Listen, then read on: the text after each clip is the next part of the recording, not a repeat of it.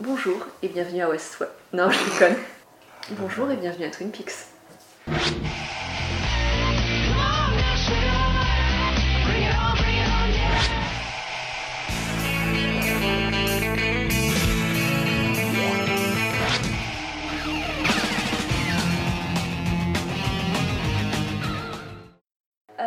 Donc bienvenue, bonjour à tous.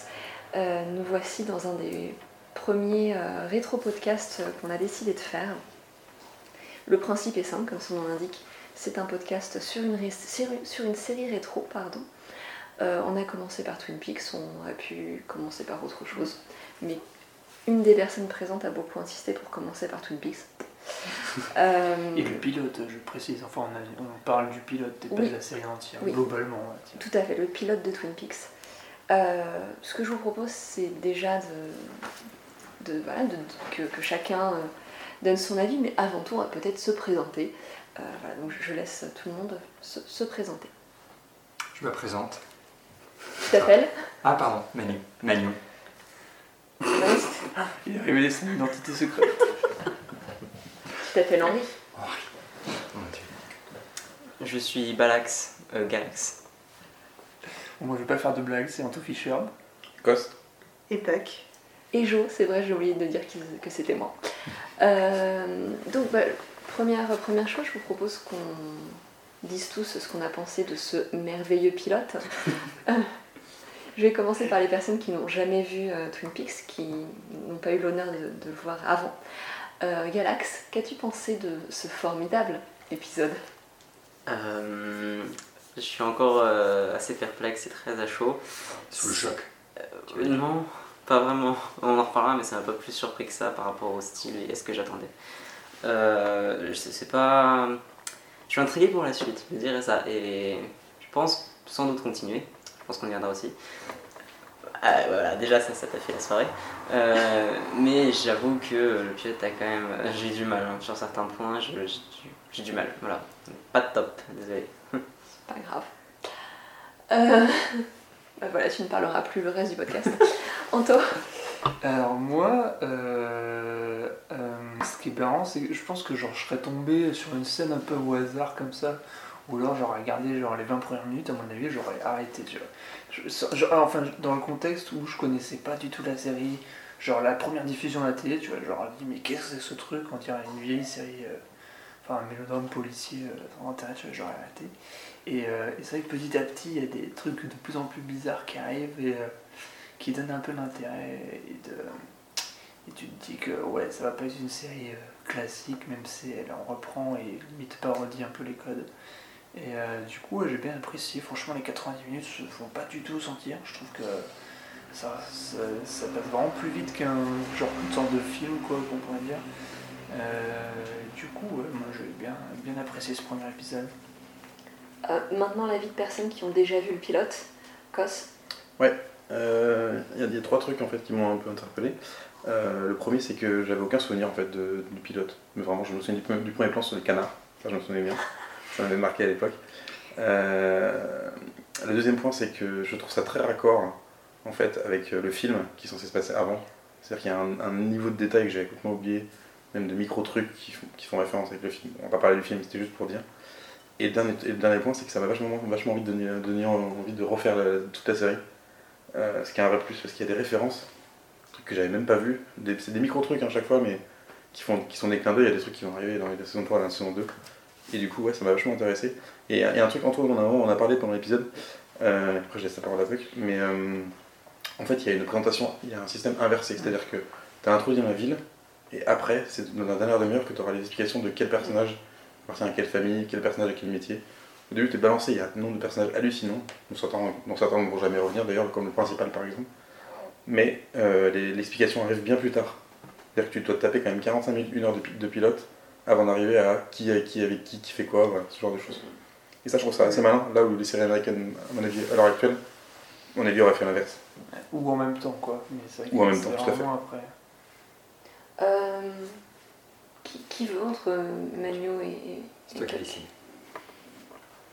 Puck, tu as vu la série au moment de sa diffusion, tu avais 1 an à l'époque, mais pour autant... J'étais très éveillée. Voilà, qu'est-ce que tu peux nous dire ? Oui, donc, alors moi j'ai eu la surprise de voir pour la première fois le pilote en VO, parce que j'avais découvert ça en VF sur, à l'époque, la 5. Mmh. Voilà, et non, la VF est hilarante pour plein de raisons. Là, c'était très très intéressant, et ce que je trouve assez frappant, moi c'est une série qui m'a énormément marquée, qui m'a fait aimer les séries pour plein de raisons qu'on développera par la suite, mais ce que je trouve très très marquant, c'est qu'à part les coupes de cheveux, la série est tellement ancrée dans un imaginaire américain qui n'est pas celui des années 90 mais qui est celui des années 50. Les costumes, les archétypes, tous les stéréotypes participent à ça, et en fait ça n'a pas tant vieilli que ça, c'est-à-dire que ça reste un truc un peu intemporel. Moi, ça me fait penser au Revenant, la façon dont la ville est décrite déjà dans le générique, hors du temps, dans un espace à elle. Et ce qui fait que, donc, j'insiste, à part les coupes de cheveux et la nuque longue, voilà, ça n'a pas tant vieilli que ça. Et l'autre chose qui m'a marquée et que j'avais oubliée, c'est à quel point cette série est lente, à quel point les scènes sont longues, et même à l'époque, elles l'étaient, et ça fait du bien, en fait. Enfin, moi, j'aime beaucoup.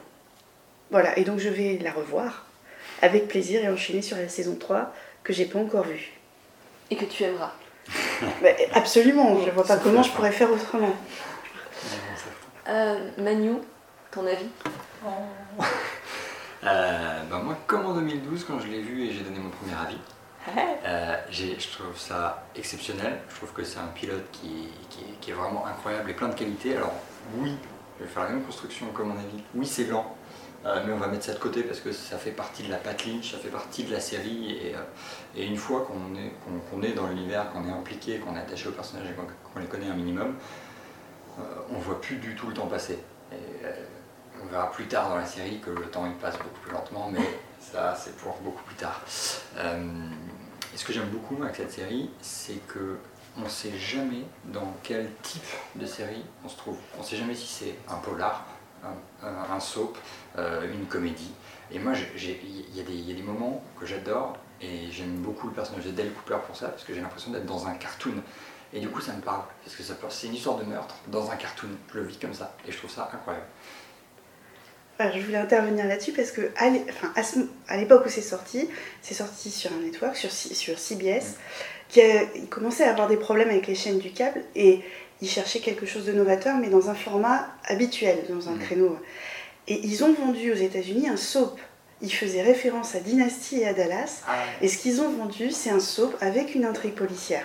En France, on nous a vendu une histoire policière. Mais... Donc les codes et le cahier des charges qu'ont eu Lynch et Frost, c'est ceux d'un soap.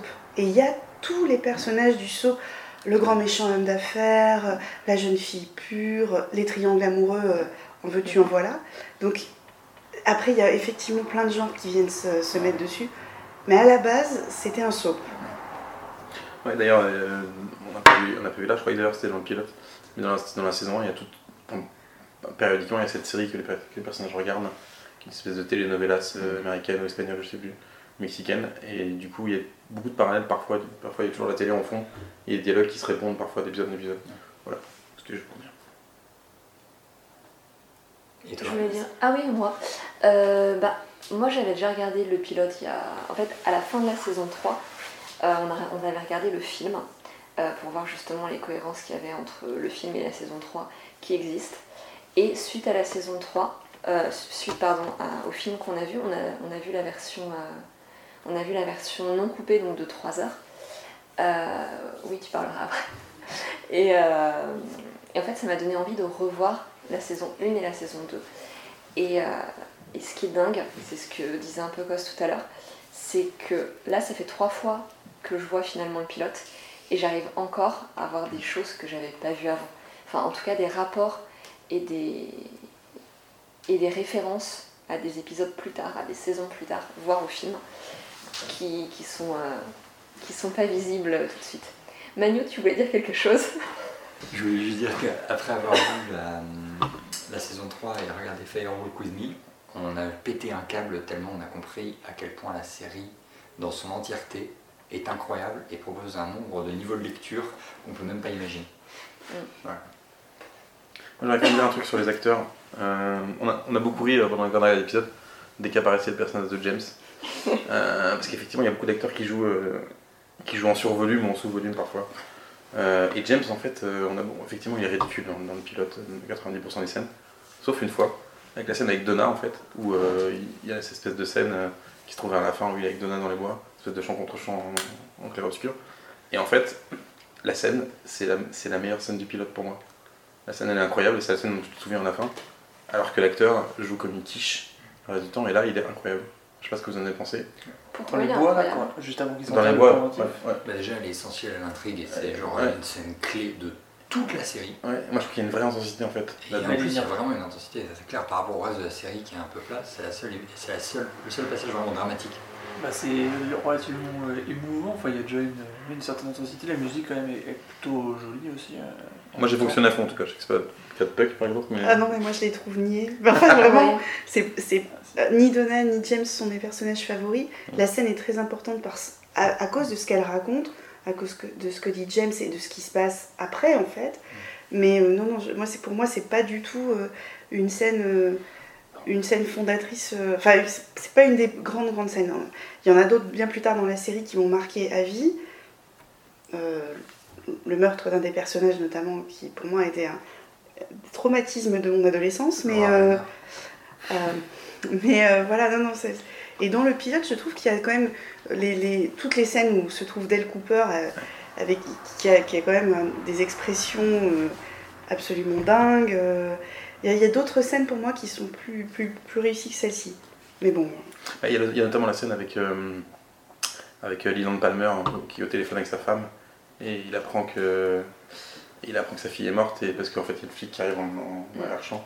Et après il l'apprend, et Ray Wise qui joue le père de Laura là-dedans, ouais, il est exceptionnel dans la scène, et ça aussi ça m'a marqué, je trouve que c'est assez fort comme scène. Mais c'est vrai qu'avec en plus, tu parlais du plan où on voit la police qui arrive en arrière-plan, c'est là que tu vois que c'est pas une série lambda soap, filmée comme ses pieds, que Lynch il reprend moins des lents mouvements de caméra et des plans vraiment très bien, je trouve qu'il y a une bonne...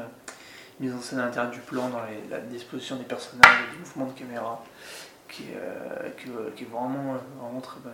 Ouais.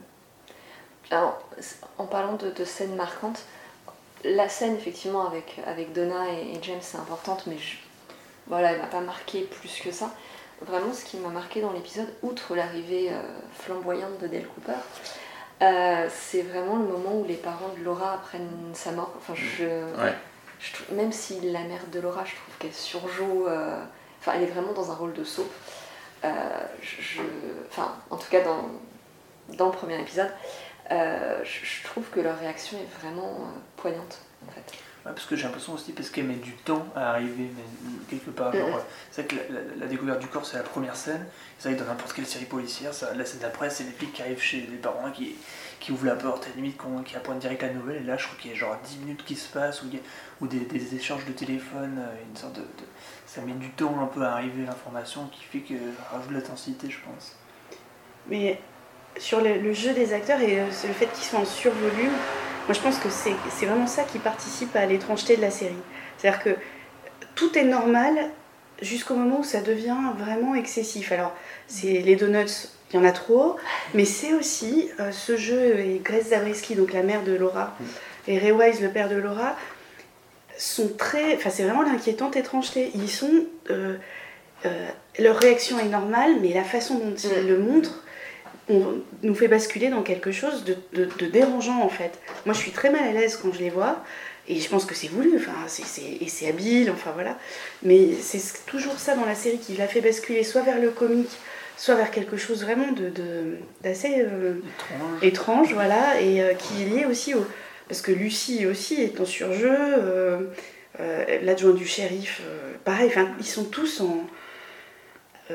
Nadine, ils sont tous quand même dans quelque chose qui serait normal à la base, et puis qui bascule dans autre chose. Mais il y a beaucoup de personnages malaisants dans Twin Peaks. Il y a les parents... Il y a Leo Johnson qui est juste extrêmement malsain. C'est le routier. C'est celui avec les cheveux attachés. Je sais pas si vous... Avec les cigarettes. Le mari violent potentiel. Voilà. Et je trouve que même des personnages qui n'ont pas forcément l'air malaisants peuvent le devenir type Audrey. qui au début fait la petite fille toute mignonne et tout, mais au moment où elle pète le contrat avec les Norvégiens et qu'elle est pétée de rire, je trouve ça super malsain en fait. Mmh. Un côté un petit peu enfant, sauf qu'à côté de ça, elle fume, elle met des talons. Enfin, il y a un truc incohérent que je trouve un peu malsain quoi, chez elle. Mmh. Moi j'adore Audrey, j'aurais tellement aimé être Audrey en fait. Je la trouve sexy, je la trouve légèrement démoniaque, mais justement, enfin, il y a un côté un petit peu sorcière que je trouve très intéressant et qui est plus assumé que d'autres personnages féminins qui se révèlent ensuite au cours de la série. Elle, dès le début, on sait qui elle est en réalité. Mmh. Donc... D'ailleurs à l'époque, c'était vraiment, il me semble, je crois que c'était une des performances qui avait attiré l'attention du public, le fait que Audrey joue comme ça. Enfin, c'était vraiment un des personnages préférés du public. Quoi. Moi, je trouve que ce qui m'a marqué aussi, c'est l'arrivée de Dale Cooper, parce que c'est un personnage qui n'a aucun background. On ne sait pas d'où il vient, on ne sait pas qui il est. Il parle un dictaphone à une secrétaire que tu ne vois jamais comme pilote, et tu ne verras pas beaucoup plus par la suite. Du coup, il a rien, il sort de nulle part, et en fait, l'acteur est tellement bon, il apporte tellement une espèce de normalité de jeu par rapport aux autres, que du coup, il calme. Oui, dans le pilote, après moi, pour la suite. Mais... Et du coup, je trouve qu'il a une présence vachement rassurante, et du coup, tu t'attaches immédiatement à lui en fait, alors qu'il n'y a rien, il n'y a rien pour s'attacher à lui, c'est juste un type qui parle d'un dictaphone quoi. Et surtout qu'il arrive genre à 30-35 minutes d'épisode, donc c'est... Enfin, un personnage qui a l'air normal, qui arrive dans l'épisode, ça fait un peu... du coup, c'est vrai qu'il y a tout de suite une identification renforcée par le fait qu'il n'arrive pas tout de suite. C'est vrai. Moi, je suis d'accord avec quoi. J'ai trouvé que Dale Cooper, c'était vraiment mon encre sous le nom de ce pilote, j'ai trouvé. Parce que, comme vous avez dit, il y a un côté très aller-revenant avec la ville qui est ultra atypique et dans son ambiance bien à elle, qui est remplie de choses absurdes. Et même si lui, c'est aussi un élément absurde qui va venir ajouter à toute l'atmosphère, le fait qu'on ne sache rien sur lui, le fait qu'il arrive et qu'il arrive d'un point de vue extérieur quoi, comme nous, je trouve que c'est vraiment ça a été mon point d'attache. Quoi. Je me suis identifié à lui dans ce pilote-là et j'ai aimé quasiment toutes ses scènes. Et aussi l'acteur est super, c'est un des seuls que je connaissais, donc ça m'a aidé. Même le personnage en lui-même, il est fou, j'ai vraiment accroché à son jeu. Et du coup, j'avoue que sinon le reste...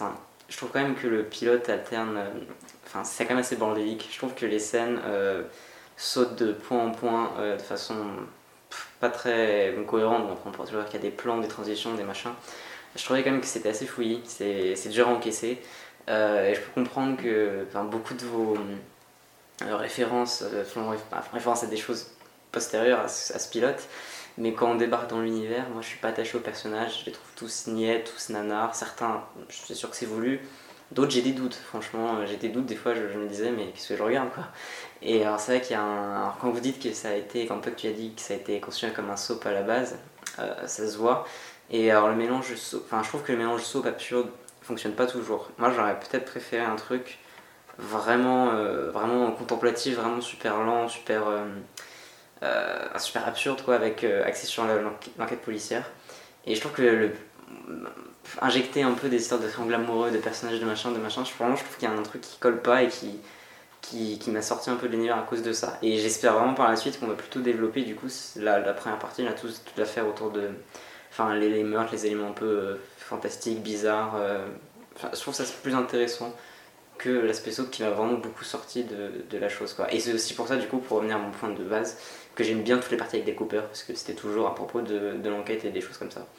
Après voilà, ça c'est peut-être aussi parce que j'avais un a priori, pour moi Twin Peaks c'est toujours un meurtre, un truc policier, je m'attendais pas vraiment à avoir un truc aussi soap opéra, donc peut-être ça m'a biaisé quand je suis arrivé dans le pilote, mais voilà. Après il faut pas oublier que donc, c'est du David Lynch, et que t'as certaines choses qui souvent en termes d'humour ne fonctionnent pas. Il y a pas mal de fois dans la série ou même dans ses films où Lynch fait de l'humour et ça marche pas.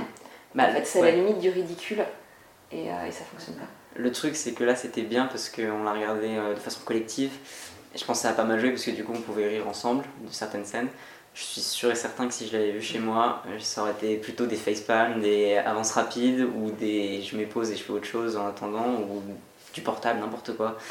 Et voilà, parce que c'est quand même assez long, comme on l'a dit, et c'est pas forcément un défaut, mais je trouve que du long, enfin des lenteurs qui amènent après à un effet mélodrame ridicule. Ça marche beaucoup moins que des lenteurs qui amènent à un effet, enfin qui amènent à quelque chose de plus mystérieux. De voilà, moi j'aurais, enfin au début je pensais que le comment elle s'appelle, la Laura Palmer, non l'autre justement, Donna, Ronette, ouais, c'est ça le nom bizarre, Ronette, quand elle se baladait un peu toute seule, quand elle se baladait un peu toute seule dans les bois, j'étais persuadée qu'on allait la suivre, je me disais peut-être qu'on va la suivre pendant toute la durée de l'épisode, de façon j'imaginais quelque chose de beaucoup plus peut-être encore plus fou quoi, encore plus lent. Et voilà, et puis je trouve ça aurait été légitime. Alors que là, autant de longueur pour des personnages qui se regardent en blanc des yeux ou des choses comme ça, c'est... Ben, après, moi je trouve qu'il faut se rappeler ce qu'était le paysage télévisuel de l'époque aux États-Unis. Et donc on est, je crois que c'est tourné en 1989, c'est diffusé en 1990. Et à l'époque, donc ce qui cartonne, c'est Cheers, qui est une comédie qui est très bien, mais qui est très très formatée, donc qui est sur une chaîne en face. C'est Hill Street Blues, sur lequel a bossé Frost, qui était vraiment ce qu'il y avait de mieux à l'époque en termes de séries policières. Mais le reste, c'est Matt Houston. Enfin, je sais pas si ça va parler à quelqu'un, mais ce sont des choses extrêmement... formaté, lisse, les héros sont beaux, enfin là tout le monde n'est pas beau par exemple dans Twin Peaks, loin de là. Mais ce que je trouve remarquable, c'est que malgré tout ça, ça a attiré ce pilote 22 millions de foyers américains devant la télé. Je crois que c'était presque un tiers des Américains qui l'ont vu, ce pilote. C'est quand même un truc de fou, et notamment parce que, donc aujourd'hui on ne les connaît plus, mais il y a des acteurs remarquables dans ce pilote, et tout au long de la série, et notamment Benjamin, le directeur de l'hôtel, et le docteur Jacoby sont deux des acteurs principaux de West Side Story, qui ont vieilli, mais c'est vraiment de grandes figures du cinéma américain. Piper Laurie, qui dirige la série, enfin qui l'avait dirigée, pareil, une grande figure du cinéma américain. C'est un casting 3 étoiles en fait. Les inconnus, ce sont les jeunes, mais les autres, c'est quand même des grands acteurs.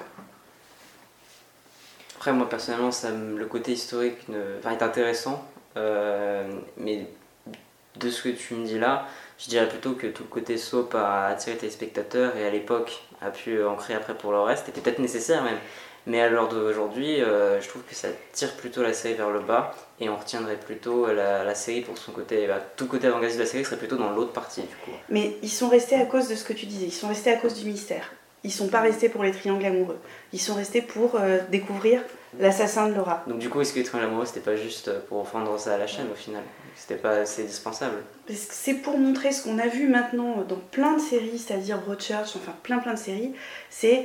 les dessous d'une petite ville américaine à travers une enquête policière. Parce que c'est ça ce que ça montre, c'est une société qui est vraiment nécrosée. Enfin, vous verrez, c'est dégueulasse. C'est sûr, mais... c'est vraiment immonde ce qui se passe en réalité. C'est sûr, mais l'aspect comique et absurde, du coup, moi je trouve, colle pas trop. J'aurais bien aimé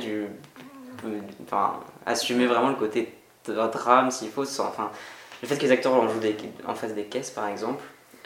Ça me dérange, il n'y a pas de... Enfin, je trouve... c'est voulu, je trouve ça dommage, voilà. Ouais. Moi je trouve quand même c'est bien que ce soit pas trop dans la parodie et trop dans l'absurde, enfin ça reste un peu hybride comme ça. Je trouve que ça ajoute un charme, enfin une sorte de... comment dire, une série un peu inaccessible entre guillemets. Et j'ai l'impression aussi que... finalement, la série se vend un peu comme mystérieuse, mais elle n'est pas tant que ça mystérieuse. Enfin, j'ai l'impression que le mystère n'est pas tant que ça... Enfin, c'est plus l'argument, on va dire, que le fond, quoi. Simplement pour préciser, par rapport à l'historique que disait Puck tout à l'heure, c'est qu'initialement, David Lynch avait vendu une mini-série, une sorte de téléfilm policier, et ça lui a été refusé. C'est a priori pour ça que ça s'est un petit peu orienté sur le soap. Ça m'étonne pas. Mais du coup, c'était aussi pour plaire au plus grand nombre et pour, vous verrez par la suite, si vous continuez la série, pour un petit peu, au fur et à mesure, l'aspect soap disparaît au profit quelque chose qui est beaucoup plus policier, beaucoup plus mystérieux. Du coup, je suis très content et tu me donnes envie de voir la suite et j'espère que tu me mens pas pour faire ça. Jurer sur la tête de Dale Cooper. Ok, alors ça va. Et moi je suis d'accord avec Anto, je trouve que tous les éléments vraiment mystérieux sont plutôt simple à comprendre. Le truc limite le plus dur à comprendre du pilote, c'est se familiariser avec l'univers, voilà, les relations de tous les personnages, se familiariser avec l'univers. Et je trouve que pas mal de scènes, du coup, il y a quand même pas mal de scènes où on se dit what the fuck, ça c'est clair, mais je trouve que toutes ces scènes, c'est un peu de l'esbrouf. Si on les enlève, le pilote reste le même. Et ça peut être sensationnel si après elles sont réutilisées par la suite. Mais j'ai pas encore vu la suite, je peux pas juger, mais sans avoir vu la suite, du coup, on se dit, bah, la nana qui allume la bûche, qui allume la lumière avec la bûche dans les mains, ça peut peut-être devenir culte rétrospectivement, mais là on se dit juste what the fuck, quoi ça sert. Et voilà, donc après, est-ce que c'est du génie juste d'après de mettre ces éléments super absurdes là qui n'ont pas vraiment de sens maintenant, il faut que trouver après des métaphores, des idées, des machins, mais prendre plein d'éléments comme ça qui n'ont pas vraiment de sens et après revenir dessus dans l'épisode plus 1 ou dans saison plus 3, 10 ans plus tard, est-ce que... Pardon, bien sûr, 25, oui, c'est vrai, c'est pareil, ça quand même. Bref, est-ce que c'est du génie de juste reprendre ces scènes, les expliquer ? Oui, sans doute, mais quand on regarde la série pour la première fois, c'est pas vraiment ce qui retient. Ça participe à l'absurde de l'ensemble, mais c'est pas ce qui retient notre attention plus que ça. Et au final, du coup, ça fait que les mystères, entre guillemets, sont. Enfin. C'est abordable, quoi, ça va, c'est pas, on n'est pas complètement perdu, quoi. On se dit juste à quoi ça sert, bon, bah, c'est du Lynch, on aura la réponse après, peut-être. Bon, autre question. Classe. Ouais, il y a quelqu'un que vous n'avez pas cité en fait, c'est assez marrant, c'est Mark Frost. Parce qu'en fait, Lynch n'est pas tout seul dans la création de la série. Il y a Mark Frost. Lynch, Mark Frost, c'est un peu oublié par les fans. Si, c'est lui qui était. Il a signé beaucoup d'épisodes d'Hill Street Blues. Ah oui, tu l'as dit tout à l'heure. Mais je trouve que souvent les fans de Twin Peaks parlent souvent de Lynch. Moi, je trouve que Mark Frost est plus important que Lynch. Il y a toujours cette dichotomie qui est un peu connue qui disait que. Lynch voulait pas répondre à la question qui a tué Laura Palmer et que Frost lui faisait pression pour faire avancer l'intrigue et faire avancer le scénario, et Lynch lui voulait plus faire des bizarreries, la femme à la bûche, les autres délires qui arrivent après, voilà, bref, je vous en parle pas. Et du coup je trouve que c'est assez intéressant en fait, pour moi Frost c'est toujours été le mec qui a beaucoup plus maîtrisé le background de la série, qui a écrit des bouquins, qui a une connaissance sur Twin Peaks hallucinante. Si un jour il décide de faire une longue interview, je pense que je serais ravi de la lire. C'est le premier point. Et le deuxième point, c'était une discussion que tu avais pas avec Galax tout à l'heure, qui était sur l'influence, le fait que Twin Peaks arrivait dans un paysage américain télévisuel sclérosé, en fait, qui détonnait. Et en fait, ce qui est incroyable en voyant le pilote, c'est qu'à quel point la télévision américaine est devenue Twin Peaks. Il y a énormément, c'est une influence considérable. Ça a influencé Broadchurch, tu l'as cité tout à l'heure, ça a influencé Desperate Housewives. Si vous avez regardé la version, si vous avez regardé la version 2018 de Dynasty, par exemple, Dynasty qui était une série qui avait influencé Twin Peaks, la version 2018 de Dynasty qui est un soap hallucinant de débilité, c'est génial, elle est considérablement influencée par Twin Peaks en fait. C'est marrant comme Dynasty a influencé Twin Peaks et que le remake de Dynasty a été influencé par Twin Peaks. Et puis même tous les feuilletons à un mystère. En fait. Oui, tout à fait. C'est un mystère qui a eu Lost, par exemple, une influence Twin Peaks qui est évidente. Enfin, voilà. Mais moi je suis un peu étonnée quand vous dites le mystère semble limpide ou. Parce que qui a tué Laura Palmer, c'est pas du tout évident, et je pense que vous verrez, hein, mais si vous le suivez, c'est pas du tout évident pendant un long moment. J'ai l'impression que justement, j'ai entendu comme quoi finalement le meurtrier de Laura Palmer, c'est pas le vrai, c'est pas ce qu'on cherche dans la série, quoi. Et c'est ce qu'on apprend tout à la.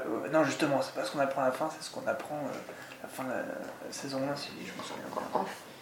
En fait, le fond du truc, c'est effectivement qui a tué Laura Palmer. Mais on se rend compte au fur et à mesure des épisodes que chaque personnage, et on le voit dans le pilote, a quelque chose à cacher. Et finalement, l'idée, c'est de se rendre compte que dans cette ville, tous les personnages ont quelque chose qu'il va falloir creuser. Voilà, c'est un peu le MacGuffin, quoi, le meurtre de... Galaxy. Ouais, du coup, oui, donc Puck, peut-être que du coup les mots étaient mal choisis, c'est pas que c'est évident, c'est que disons que c'est classique dans le sens où on s'y attend et c'est le déroulement est pour l'instant plutôt classique, on reprend pas mal de codes qui devaient déjà exister à l'époque, c'est vrai que ça ressemble beaucoup après à ce qui vient par la suite, enfin du coup ça a dû inspirer la suite. Ouais, donc du coup moi c'est ce qui m'a interpellé comme étant pas si... bizarre que ça. Moi je m'attendais limite à voir Laura Palmer ressuscitée ou ce genre de choses, quoi. Vraiment, on n'entre pas encore dans le fantastique, mais voilà, bon. Manu, tu voulais rajouter quelque chose ? Ouais, moi je veux dire qu'en fait, ce qui est fort et bien avec la série, effectivement, je trouve que vous avez raison, au début ça paraît limpide. On regarde innocemment comme ça et on se dit, ouais en fait c'est l'histoire, on va chercher un meurtrier et puis on aura retrouvé le meurtrier, il va aller en taule, fin de l'histoire. Mais non, en fait c'est une série dans laquelle chaque réponse apporte à peu près 25 questions. Donc en fait à chaque fois que vous aurez une réponse dans la série, vous allez avoir des nouvelles questions qui vont se poser, le mystère qui va s'épaissir et la série qui va devenir de plus en plus complexe et de plus en plus riche et mystérieuse. Et c'est pour ça que ce que je disais avant, c'est que c'est seulement une fois que tu as fini absolument toute la série, le film, les annexes et tout, que tu mesures tout ça. Ça ne veut pas dire que tu prends pas de plaisir en le regardant la première fois. Ça veut juste dire qu'il y a plusieurs niveaux de lecture et qu'en fait là, tout vient progressivement. Et c'est pour ça qu'il y a des moments où tu ne comprenais pas pourquoi, mais nous on était là. Oh mon Dieu, c'est pour ça! Parce que dans la saison 3, il y a une référence à ce qui se passe dans la saison 1. Dans la saison 2, il y a une référence à ce qui se passe dans la saison 1. Dans le film, il y a une référence à ce qui se passe dans la saison 1. Et c'est des trucs qui créent tout un univers et toute une méta qui est juste complètement folle.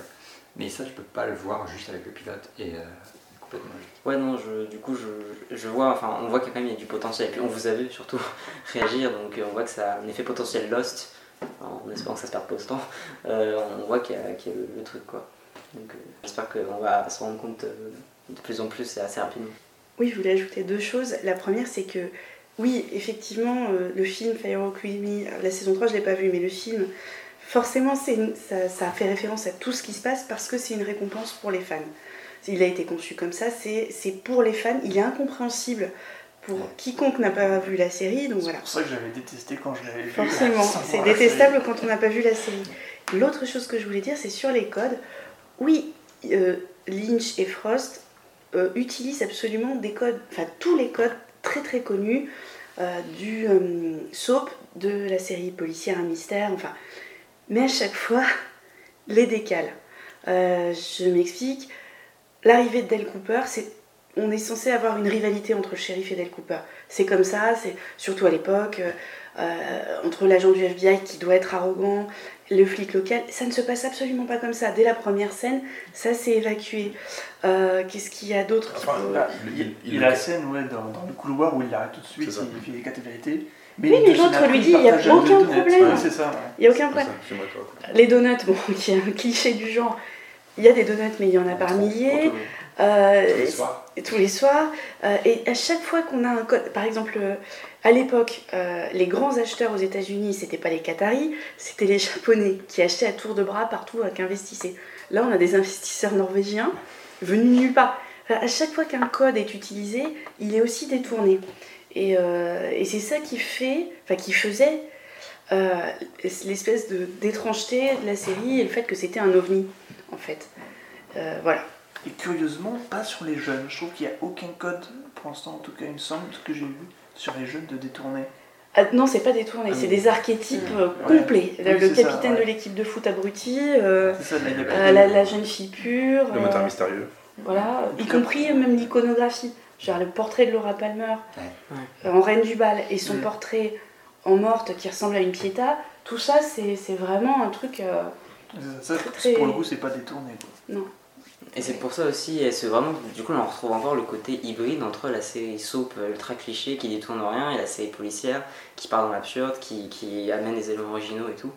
Et je trouve que du coup, enfin, je redis sur le fait qu'il y a une partie qui est vraiment pour moi mieux maîtrisée que l'autre. Et le fait que quand même, on voit qu'il y a énormément de bases et de potentiel et toute une histoire à démêler entre plein de personnages liés entre eux. Avec la partie soap, simplement là c'est encore un peu brouillon, c'est assez dur de rentrer dedans. Et voilà, après je comprends, et je pense que c'est vrai que ça doit être un pilote qui doit être super intéressant à voir une fois qu'on connaît tout le monde. Parce que là du coup, et puis en plus c'est encore plus intéressant si vous dites qu'il y a pas mal de personnages, ou en tout cas certains qui ne reviennent pas, parce qu'on se dit vraiment du coup ça fait une bonne exposition, enfin ça fait une exposition vraiment complète, et après le scénario vient naturellement faire le tri entre guillemets, qu'on voit petit à petit les vrais personnages et les vraies choses intéressantes ressortir. Donc c'est vrai que ça peut être intéressant, et clairement moi après même si j'ai... En fait je sais pas comment finir cette phrase, donc je vais juste dire que j'ai pas aimé. Non, je rigole, c'est juste parce que Joe faisait des grands signes pour que était content de ce que j'allais dire. Oui, donc même si, voilà, on voit quand même qu'il y a des bases, il y a un potentiel, et c'est vrai que c'est intéressant d'aller creuser ça. En fait, la partie soap, elle est au second degré, voire au troisième degré, et la partie enquête, c'est du full premier degré, full David Lynch, quoi. C'est pour ça qu'effectivement, ça fait ça fait pour moi ça fait une sorte de dichotomie en fait entre les deux, et une sorte de différence. Il y a deux séries en une, je trouve. Il y a un peu de différence. Elles sont liées évidemment, mais... Ouais. T'avais pas l'air d'accord. Ah si, je suis absolument d'accord. Il y a deux séries en une et il y a plein de méchants. Enfin voilà. Alors du coup c'est intéressant que tu dises, Cos, qu'il y a, enfin, il y a peut-être une, alors c'est pas aussi manichéen que ça, mais peut-être une série Frost et une série Lynch à l'intérieur de Twin Peaks du coup. Je sais pas s'il y a, la distinction entre les deux. Et en fait à des moments où tu continues la série, tu verras, à des épisodes où clairement la partie enquête prend clairement le dessus, et d'autres épisodes qui à mon avis selon moi sont les plus faibles. La partie soupe devient vraiment à 95%. Ouais. Ça, bon, ça peut et là tu souffres.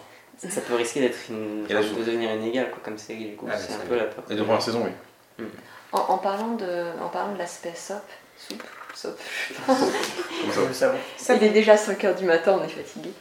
Il y a une place super importante de la musique dans ce pilote.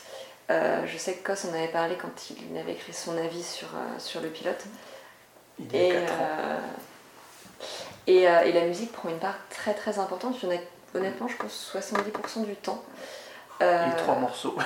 Ouais, donc justement pour les personnes qui n'étaient pas habituées à ça, est-ce que ça vous a dérangé? Est-ce que...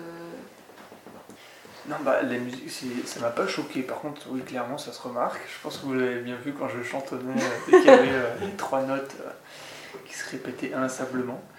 Mais je trouve ça entêtant quoi, surtout les scènes de nuit et tout ça, on a toujours la même musique comme ça qui se répète. Je trouve que ça participait finalement quasiment au rythme de l'épisode et au fait qu'il passait assez vite, bizarrement. Moi je trouve que c'était à double tranchant. Globalement c'est vrai que le fait qu'il y ait aussi peu de pistes et que ce soit la même ambiance, ça aide vraiment à renforcer le côté petit univers dans une petite ville, vraiment tout fermé sur elle-même, on retourne toujours dans les mêmes schémas.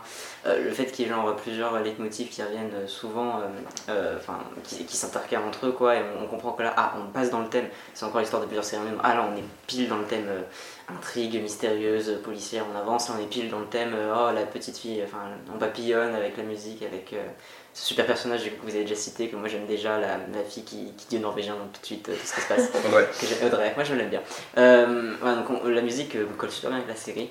Après je trouve parfois quand même que la musique est trop en décalage avec l'image qui est déjà décalée par nature. Des fois ça m'a sorti de trucs quoi, comme Joe elle a appelé la musique à moustique ou je sais plus quoi là. Elle dit, il n'y a rien pour des zones, puis des fois c'est là que ça sort un peu, mais bon. Après, j'ai l'impression que c'est dans le thème de la série. Donc en tout cas, on peut pas dire que ça ne lui va pas. Et puis ça crée une ambiance atypique. En fait, c'est que ça englue les personnages dans une atmosphère en fait. La musique est tellement tout le temps, je crois qu'il y a genre 10 minutes d'épisode où il n'y a pas de musique. Juste au moment où effectivement ils apprennent que Laura est morte dans l'école, je crois que c'est le moment où il n'y a pas de musique. Mais sinon, ça englue tous les personnages dans une espèce d'atmosphère. En fait, t'as l'impression qu'ils sont prisonniers de la musique, en fait, qu'ils sont prisonniers de l'univers, qu'ils ne peuvent pas sortir.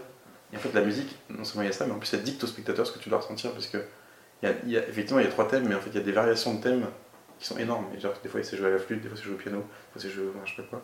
Et du coup, c'est comme si ça te disait au spectateur ce que tu dois ressentir au moment où tu dois le ressentir. Et je trouve que là, il y a une sorte de. C'est quasiment du second degré par la musique, en fait. C'est-à-dire qu'il va te dire, voilà, c'est comme ça que le soap américain, le divertissement américain est construit. Et ça joue, en fait, pas par les images, ça joue. C'est juste la musique qui vient te cracher à la gueule ce que tu dois ressentir. Donc en fait, ça joue aussi sur l'état émotionnel des personnages, et ça aussi joue sur l'état émotionnel du spectateur.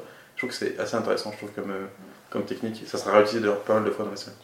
Mais c'est bizarre que tu dises que c'est presque du second degré. Alors justement, il y a quand même une musique dramatique assez prononcée, où tu es censé ressentir la romance. Ouais, c'est trop. Ouais, mais justement, tu disais que c'était une de tes scènes préférées de l'épisode. Oui, ça a marché sans moi, mais je me suis fait avoir comme tout le monde, en fait. Ouais, du coup, je tiens à dire sur ce qu'a dit Cos que moi, justement, je n'ai absolument rien ressenti devant ce pilote, quasiment. Vraiment, genre j'étais intrigué, mais en termes d'émotion, par contre, j'ai jamais été triste avec les personnages au début. J'ai jamais été heureux pour les personnages. J'ai rigolé plutôt d'eux qu'avec eux. Voilà, tout au long de ça, j'étais assez. J'étais impliqué, je pense, dans l'atmosphère de la série, mais pas vraiment avec les personnages, ça c'est clair. Oui. Non, mais Je pense que ça monte après, en fait, qu'il y a une espèce d'empathie qui vient au fur et à mesure des épisodes et que le pilote joue pas là-dessus, mais joue effectivement plus sur le mystère, le décalage. Ce qui est logique, c'est le premier. Malgré tout, et c'est une émotion, moi, il y a quand même la souffrance et le malaise, donc face aux parents de Laura, quand ils apprennent la mort de Laura. Je trouve que Donna, je me souviens plus du nom de l'actrice, joue très bien. Enfin, la scène, cette espèce de douleur muette dans la salle de classe, je la trouve vraiment réussie pour le coup. Donc, c'est pas des émotions extrêmement agréables, hein, mais il y a quand même le malaise, la souffrance, et quand même, moi, je me suis bien marrée. Enfin, genre, toutes les scènes avec Andy, l'adjoint du shérif, et Lucie, qui sont encore plus hilarantes en français parce que le doublage est absolument dingue. Bon, c'est pas mal. Voilà. Et la musique, The 90 Girls. Voilà, c'est. Elle est très bien cette dame. Je sais pas. C'est oui, c'est entêtant, mais c'est fait pour. Il faut savoir aussi dans la BO de la saison 1 de Twin Peaks. Il y a donc... que tu écoutais en boucle. que j'ai pu écouter quand j'étais en télétravail en boucle, je l'avoue. Ton employeur écoute ce podcast. Mais il n'y a pas beaucoup de paroles, donc ça passe.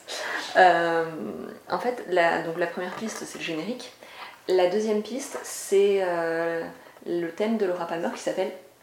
Le thème de Laura Palmer. Et ensuite, il y a le thème d'Audrey. Il y a...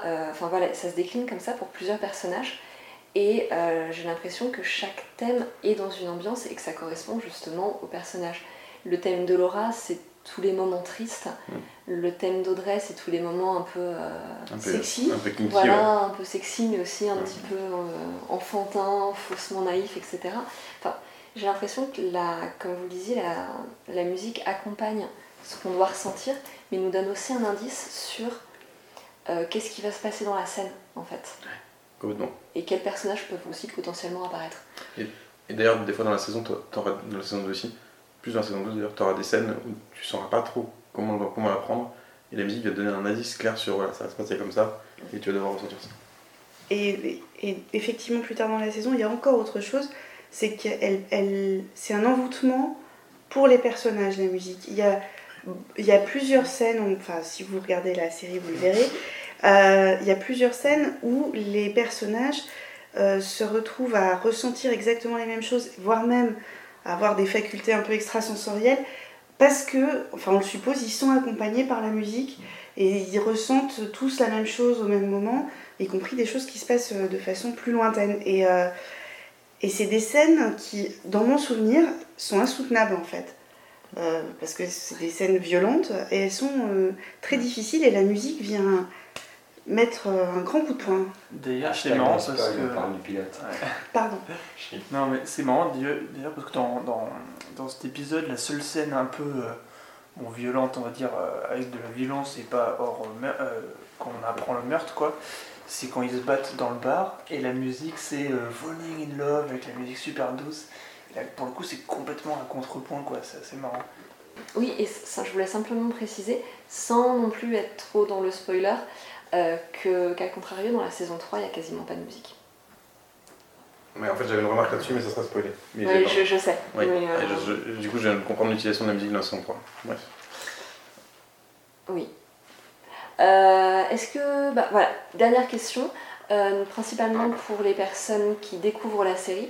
Allez-vous continuer? Pour les personnes qui ont déjà connu la série, souhaitez-vous recommencer à la visionner en ayant un regard nouveau et plein de malice? Anto. Alors moi je sais pas si je vais continuer tout de suite parce que j'ai pas... c'est pas forcément dans mon planning, mais clairement un jour ça c'est sûr que je vais continuer. J'y compte bien parce que ça a l'air intéressant surtout à décortiquer. C'est une série qui a l'air immanquable de toute façon. Quel axe? C'est vrai que c'est un classique après, donc forcément... donc oui, moi je suis sûr de continuer au moins l'épisode 2. Voire même, je pense, une bonne partie... Je sais aucune idée de combien de temps dure la saison 1. 12 épisodes, 10 épisodes 8, ok. Ouais. Je pense que je vais au moins finir la 1. Je pense qu'il y aura quand même un gros test sur le fait de me voir tout seul et de voir comment après moi je me sens tout seul Ouais, je suis quand même intrigué, surtout que je pense que la série a des bonnes chances de plus me plaire, d'après ce qu'on a déjà un peu parlé. Puis quand même, je vous vois tout excité là, un tiers du temps pour rien du tout, j'ai envie d'être dans mes méta, mais bon, ça... J'ai bien m'excité sur des petits trucs aussi, donc ce serait bien de voir ça. Bref, donc oui, je ne pourrais pas de finir la série, mais c'est sûr que ça m'a assez intrigué pour que je continue. Voilà. Cos ? Ouais, je suis prêt à voir la saison 1, parce qu'elle est bien, mais pas tout seul, parce que... Ouais. Et je pense qu'on a une solution commune à nos problèmes du coup. Exactement. Mais par contre la saison 2 c'est marrant. Je veux bien voir les 8 premiers épisodes. Ouais, c'est ça. Ouais. Jusqu'au 10, après le 10 c'est pas possible. Pour moi c'est le désert. Ouais. Moi, c'est... Et les deux derniers du coup. Ouais, même le dernier il est pas ouf. Et franchement à partir du 12 c'est 12, 13, 15 ouais, c'est une peine totale. Ça a l'air génial tout ça. Ouais, franchement la saison 2 c'est vraiment compliqué. Et la saison 3 je suis pas encore prêt à voir non plus parce que c'est la saison pour laquelle elle est à part, mais globalement saison 1 j'en ai des bons souvenirs, il y a des trucs que je veux comprendre. Là mine de rien il y a quand même pas mal de trucs que je me suis dit putain ah, mais okay, c'est bien foutu quoi. Oui bah, je vais rejoindre ce que dit Cos en fait, si... moi j'ai envie de le revoir du coup, de revoir la série et d'enchaîner sur la saison 3 pardon, mais si vous êtes un peu rétif, regardez les 15 premiers épisodes et c'est tout. Vous aurez au moins une quelque chose sera résolu d'importance et c'est vraiment à mon sens sur les deux premières saisons, les 15 premiers sur les deux saisons confondues hein, c'est vraiment le top, voilà, donc allez jusqu'au 15e quoi. Et le dernier de la saison 2 oui. Ouais. Ah bah si. Ouais, si tu veux passer la 3 après, t'es obligé. Et toi, Joe ? Je voulais pas laisser parler Manu d'abord, pardon. Moi, je pense que tu connais mon avis. Moi, j'aimerais bien qu'on se refasse Nip Tuck, les saisons bien. J'aimerais bien qu'on se refasse Six Feet Under. Et je pense que Six Feet Under, c'est plus une priorité. On a The Wire à finir et il y a celui qui a 6 qui va sortir. Alors, j'espère que je vais gérer tout ça en fait. Donc, si je comprends bien, t'es prêt à regarder à nouveau la saison 1 de Twin Peaks. Donc ça tombe plutôt bien parce qu'on a réussi. Sous condition de Six Feet Under. Non mais moi j'avais déjà commencé, comme je le disais, à regarder la saison 1 suite au visionnage de la saison 3 et du film, tellement il y a de liens entre. Et je continuerai à la regarder. Tu dis ça, t'as regardé un épisode ? Non, j'en ai regardé 3. Ah bon ? Par contre, ce que je vais faire, c'est que j'ai pensé pour un épisode, c'est que je vais acheter les bouquins du coup. Tu les avais pas déjà tous achetés ? Non, je les avais mis de côté sur une petite liste, mais je les ai pas achetés. Donc effectivement, il y a le bouquin de journal de Laura Palmer. Qui est écrit par Mark Frost. Et il y a Mystère à Twin Peaks, qui est écrit par la fille de Mark Frost, je crois. C'est l'inverse, le journal est écrit par Jennifer Lynch. Ok, Jennifer Lynch. Et Mystère à Twin Peaks, et il y en a un troisième, je ne me souviens plus le titre. Donc, ouais, c'est les messages de Dale Cooper à Diane, qui sont écrits par Mark Frost, je crois. Ça. Mais surtout Mystère à Twin Peaks, qui est le gros morceau qui donne énormément de réponses sur l'histoire de la vague de la saison 3. Bref, sans vouloir trop m'attarder. Voilà. Même si on n'a pas fait le tour, parce que de toute façon on pourrait pas faire... Si, on n'a pas fait le tour. Malheureusement, il est temps de nous quitter. Donc merci à tous, merci Manu. De rien. Merci Galax. Merci Joe. Merci Anto. Merci à vous, c'était un plaisir. Merci Cos. Merci, on se retrouve pour le pilote de Friends. Ouais. Merci Puck. Merci beaucoup. Et à bientôt pour un prochain rétro-podcast. Merci Jo. Merci Jo. De rien, ça m'a fait plaisir que vous regardiez.